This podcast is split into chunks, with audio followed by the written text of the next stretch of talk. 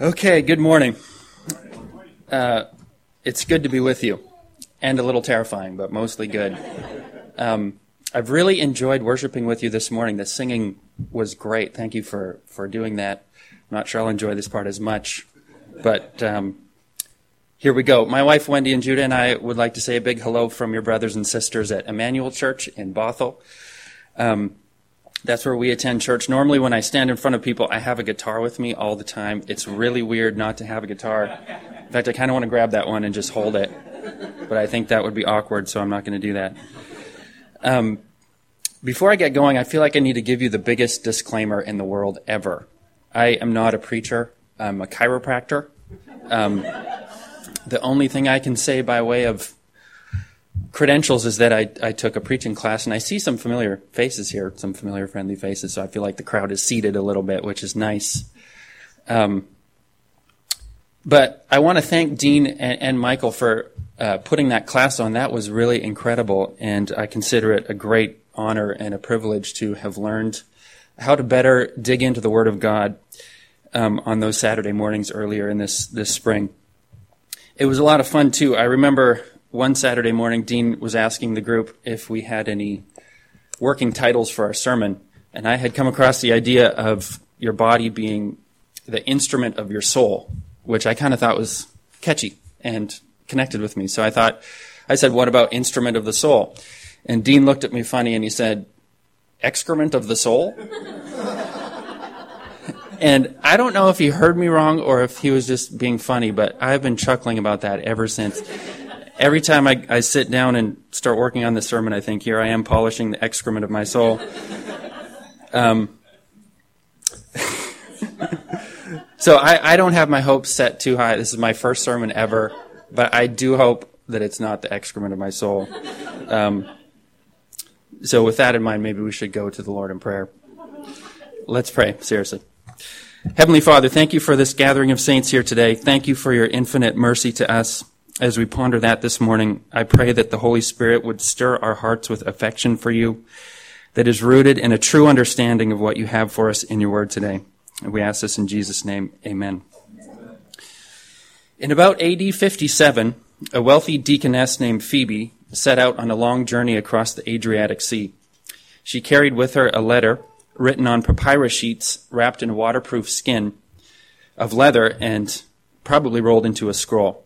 At that time in history, official mail in the Roman Empire was delivered by runners, and it was Phoebe's task to deliver this letter to a new group of Christians in modern day Italy.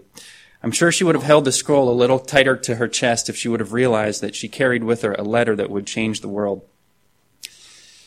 Phoebe held in her hands words that would bring tears of repentance to the eyes of St. Augustine as he heard them read aloud in a, being read aloud in a nearby room.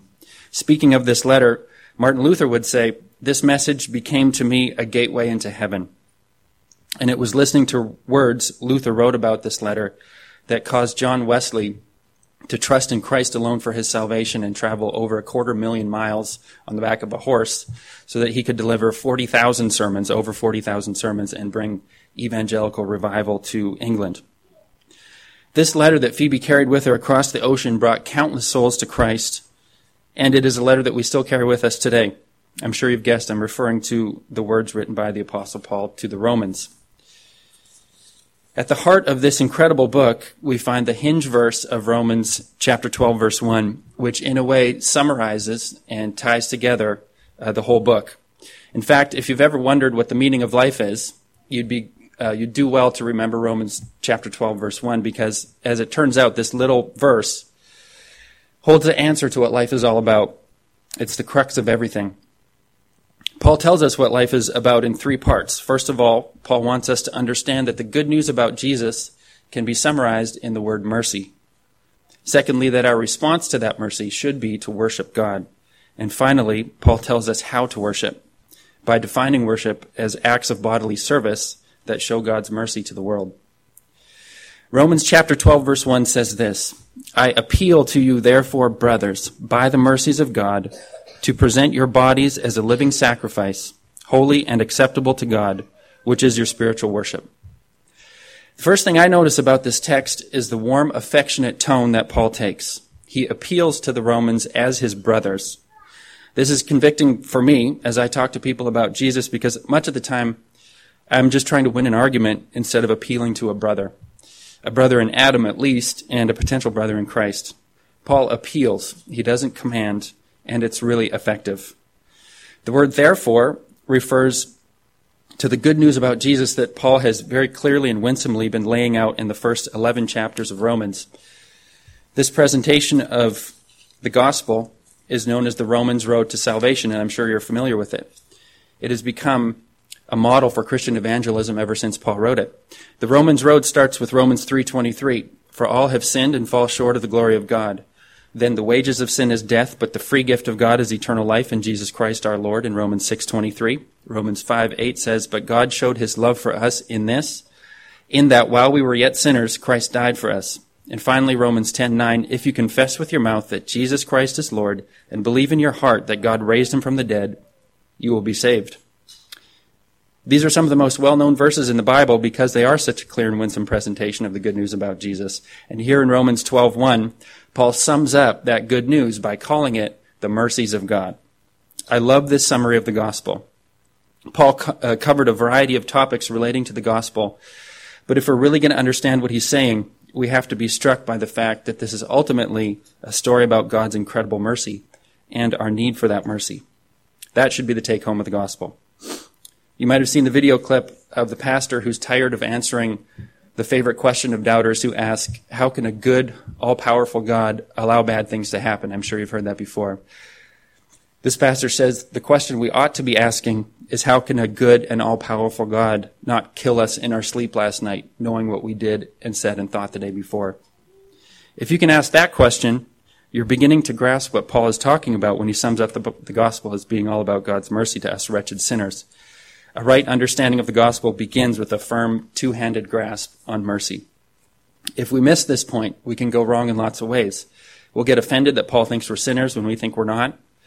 If we miss God's mercy, we might think we can be responsible for even a tiny speck of our salvation, and that will give us the opportunity and the right to look down on others who aren't doing quite as well as we are. This is what was happening in, in the church at Rome at the time. The Roman church's Gentile majority was looking down on their Christian Jewish brothers because the Jews forsook Christ. But the gospel ought to rob us of our ability to look down on our fellow human beings because all have sinned and fall short of the glory of God. We all forsook Christ.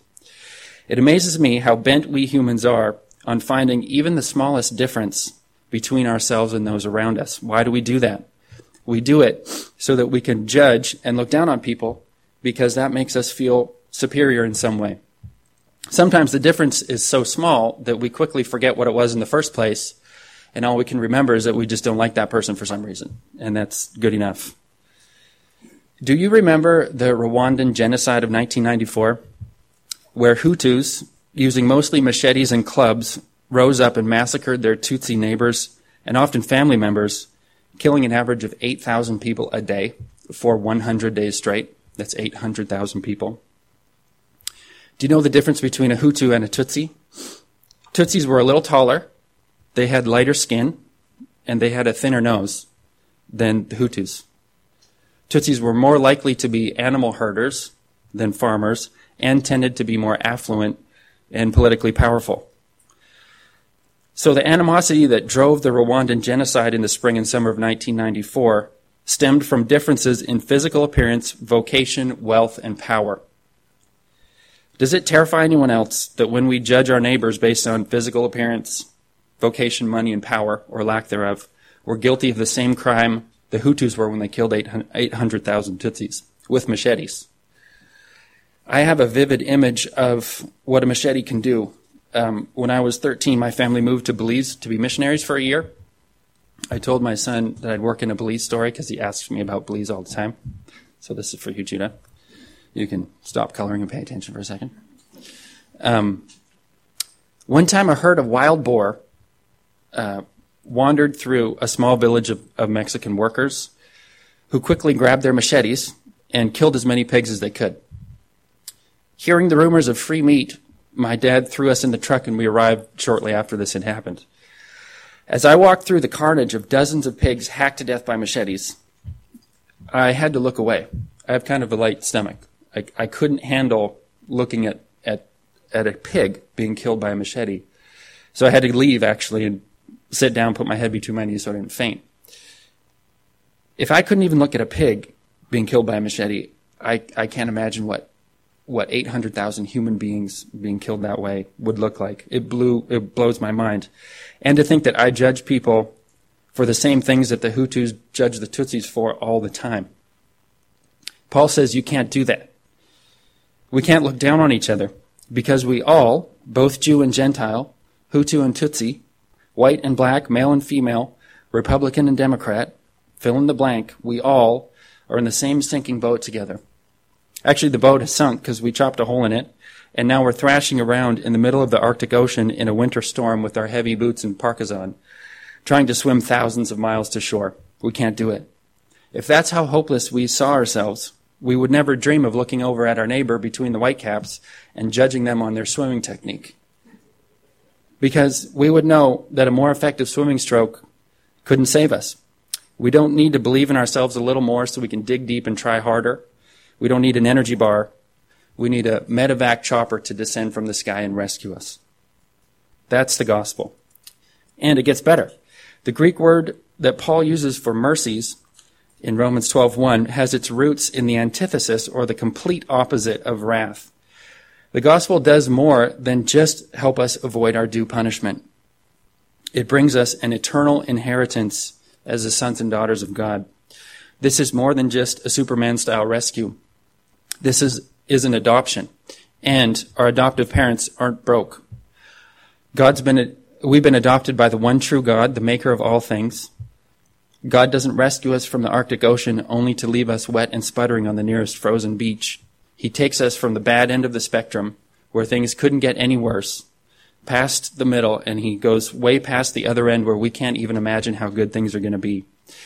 1 Corinthians 2 9 says, No eye has seen, nor ear heard, nor the heart of man imagined what God has prepared for those who love him. We are now children of God, and if children, then heirs, heirs of God and fellow heirs with Christ. Romans 8:16. Sometimes we think that the Christian life is about turning away from bad things, like our goal is merely to get through life without sinning. But let's not forget what we're turning to. Look to Jesus. Open your eyes to the kingdom that he is giving you. We've seen that Paul wants us to understand the magnitude of God's mercy to us. Now we're going to see what Paul wants us to do about it. Paul wants us to present our bodies as a living sacrifice, holy and acceptable to God, which is our spiritual worship. Paul is appealing to his brothers, the Romans, and he appeals to us today by the mercies of God because he wants us to worship God. So, what is worship? The dictionary definition of worship is a reverent love, an ardent devotion, an expression of love. And that's a good definition. But I like the definition of the Greek word for worship even better. The most commonly used Greek word that we translate into the English word worship in the Bible is proskuneo, which literally means to kiss the hands towards one in a token of reverence. In other words, worship is blowing kisses. We worship whatever our heart blows kisses towards. When our heart swells with emotion to the point that we want to demonstrate it in some way, and the only way we can think of at the time is kissing our hands and throwing them at the thing that we love, that's worship. It doesn't make a lot of sense, but I think you know what I'm talking about. Uh, we're showing that we love and value and care for something or someone. So, taking this definition of worship, we have to conclude that worship is something everybody does. It's like breathing, it's what humans do. We don't have a choice. An atheist can't say that they don't worship because an atheist, an atheist demonstrates, um, an atheist worships rather every time they demonstrate their care for something. This is the great delusion of secular government and secular schools. They don't understand that humans are born worshipers, that worship is something that everybody does, and it's something that everybody is. It's not just who we, who, what, it's not just what we do, it's who we are. The first question of the Westminster Shorter Catechism asks, What is the chief end of man? And answers, Man's chief end is to glorify God and enjoy Him forever. This is hard for some people because it means that life isn't about glorifying themselves. I know someone who walked away from the Christian faith largely because of this issue. The idea that God would create mankind simply to worship him seemed ludicrous. If God needed a whole world full of people just to tell him how great he was all the time, then that must mean that God was either really arrogant or that he was insecure. Well, as you know, God is not arrogant or insecure because of this. God knows that when a human being worships something, that human being becomes more like what they are worshiping. God, being a kind and benevolent God, wants you to worship Him because He wants you to be more godlike. It's for you, it's not for Him. He doesn't need it, we need it. My friend had it backwards. Jesus wants you to follow Him, not because He wants to take anything from you. He wants you to follow Him because He wants to give to you. He wants to give you abundant life. He wants to give you the world. God wants to save you from becoming like the deaf and dumb idol that would sit on the throne of your heart, stealing your worship until it kills you. So you are what you worship, just like you are what you eat. I'm sure you've heard that saying before, right? You are what you eat. Did you know that's actually literally true? Our bodies take the carbon from the food we eat and rework it into the proteins and lipids and nucleic acids and glycans that make up the organic matter of our body. That means with barbecue season in full swing, unless you're a vegan, uh, you're dead meat. By the way, how do you tell if someone's a vegan? You don't. They tell you. know. And if they don't tell you, you could ask them where they get their carbon from. And then they would have to say corn or something else, but not, not dead meat. If we are what we worship, the question is, what are we worshiping? Is it the one true God or is it an idol? To ask that question a different way, what are we becoming? Are we becoming more like the living God or are we becoming more deaf and more dumb and more dead like our idol? When I put it that way, choosing God over an idol seems like an easy thing to do. But we should never underestimate how skilled and how crafty we are at manufacturing idols. We make idols out of pretty much anything without even knowing it we can literally do it in our sleep. I often wish our idols could be unmasked and seen for the deadly demons they truly are, but they tend to look more like investment portfolios and shiny motorcycles. I just pulled that one out of the air. That has nothing to do with me. Uh, achievements are physical health sometimes, houses, reputations, even relationships. Anything that makes us say to God, You can have it all, but don't take this. I need it. Martin Luther says, whatever your heart clings to and confides in, that is really your God. He could have said, whatever your heart blows kisses towards, that is really your God. But he didn't say that that way for some reason. Maybe because it wasn't manly enough. And he seems like a manly guy. Now that Paul has helped us understand the depths of God's mercy to us and that we should respond in worship, he's going to tell us how to worship. In Romans 12, verse 1, Paul is helping the Roman church broaden their understanding of worship. Romans is an epistle, which means a letter written by an apostle, but it differs from a regular letter in that its intended audience is public, not private. As the letter to the Romans circulated around the early church, readers and listeners would have thought of worship as being the ceremonial rituals that happened inside the temple in Jerusalem. Just like many people today think that worship is singing praise songs inside of a church. But Jesus radically changed the concept of worship when he died on the cross and the veil in the temple was torn from top to bottom. Worship is no longer tied to a particular place or an outward ceremonial ritual like it used to be in the Old Testament. Jesus now says to the Samaritan woman at the well that the time has come when true worshippers will worship in spirit and in truth, not at the temple in Jerusalem. It's John 4, 23 and 24. Listen to what John Piper says about worshiping in spirit and in truth. Worship must be vital and real in the heart, and worship must rest on a true perception of God. There must be spirit and there must be truth. Truth without emotion produces dead orthodoxy and a church full or half full of artificial admirers. On the other hand, emotion without truth produces empty frenzy and cultivates shallow people who refuse the discipline of rigorous thought. But true worship comes from people who are deeply emotional and who love deep sound doctrine. Strong affections for God, rooted in truth, are the bone and marrow of biblical worship. So worship is not just about singing songs or about what happens inside the walls of a church building. Although, as Hebrews tells us, we should not neglect to meet together in corporate worship like we are today. Worship is living a life in a way that brings glory to God. Anything you do, if done for God's glory and with a thankful heart, can be an act of worship. So you can ride your shiny motorcycle and worship at the same time. In fact, I think those two go close together, hand in hand. Maybe because you're so close to death the whole time. I just crashed my motorcycle three weeks ago for the first time in my life, but I'm okay. Um, you can worship when you pay your mortgage, even though mortgage means death pledge and is kind of the bane of a lot of people's life. But if you're thankful to God and you say, God, thank you that I can provide for my family the way you provided for me, that's an act of worship. In our text, Paul defines spiritual worship in a surprising way. He says to present your bodies as a living sacrifice, holy and acceptable to God, which is your spiritual worship. God wants your body, not because you won the CrossFit Games and you're a perfect specimen.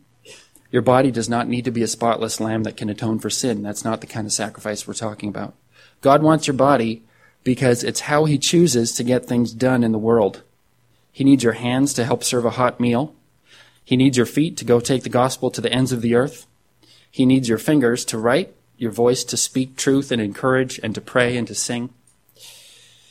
The Hebrew and Greek languages each have over 10 words that we translate into the word worship, and almost all of them depict some kind of bodily action, like bowing down, service, ritual service, labor, making, seeking, ministering, supplicating. Worship is more than just a state of mind. There's a practical physicality to, physicality to worship because God has chosen your body to spread his mercy to this poor fallen world. In the rest of chapter 12, Paul goes on to give a list of things Christians should do. But before he gives that list, he wants us to understand that these things ought to be done as humble acts of worship as we demonstrate to the world the great mercy God has shown us. That is why we serve, teach, exhort, give, lead, love, hope, pray, show hospitality, bless, empathize, live in harmony with each other, refuse to retaliate in vengeance, and feed the hungry. That's in the rest of chapter 12 alone. We present our bodies as a living sacrifice when we let our every act demonstrate that God is our treasure. When we give someone a cup of water in Jesus' name, that is mercy and that is worship. If we give someone a cup of water and we leave Jesus out of it, all we have is a mere social program. And as John Piper says, it's not mercy to make someone more comfortable on the way to hell. Don't run around the deck of the Titanic with a box of band aids when you should be helping people into lifeboats. Charles Wesley, the brother of John Wesley, whom I mentioned earlier, showed his grasp of mercy, of God's mercy, when he wrote the words to the great hymn, And Can It Be? He writes, Tis mercy all, immense and free, for, O oh my God, it found out me. My chains fell off, my heart was free. I rose, went forth, and followed thee. No condemnation now I dread. Jesus and all in him is mine. Alive in him, my living head, and clothed in righteousness divine. Bold I approach the eternal throne, and claim the crown through Christ my own. Now, instead of drowning in a dark frozen ocean, we're swimming in a sea of mercy. Instead of following our idols down to death, we follow Christ to life. And this is my point. Allow God's mercy to stir your heart in such a way that you can't help but blow kisses back at Him. And from that place, use the body God has given you to spread His mercy throughout the world. Like St. Augustine, Luther, Wesley, and countless other saints before you, listen to God's words to you through the Apostle Paul and respond to God's mercy through your bodily service to others and watch God change you and watch God change the world because of your worship.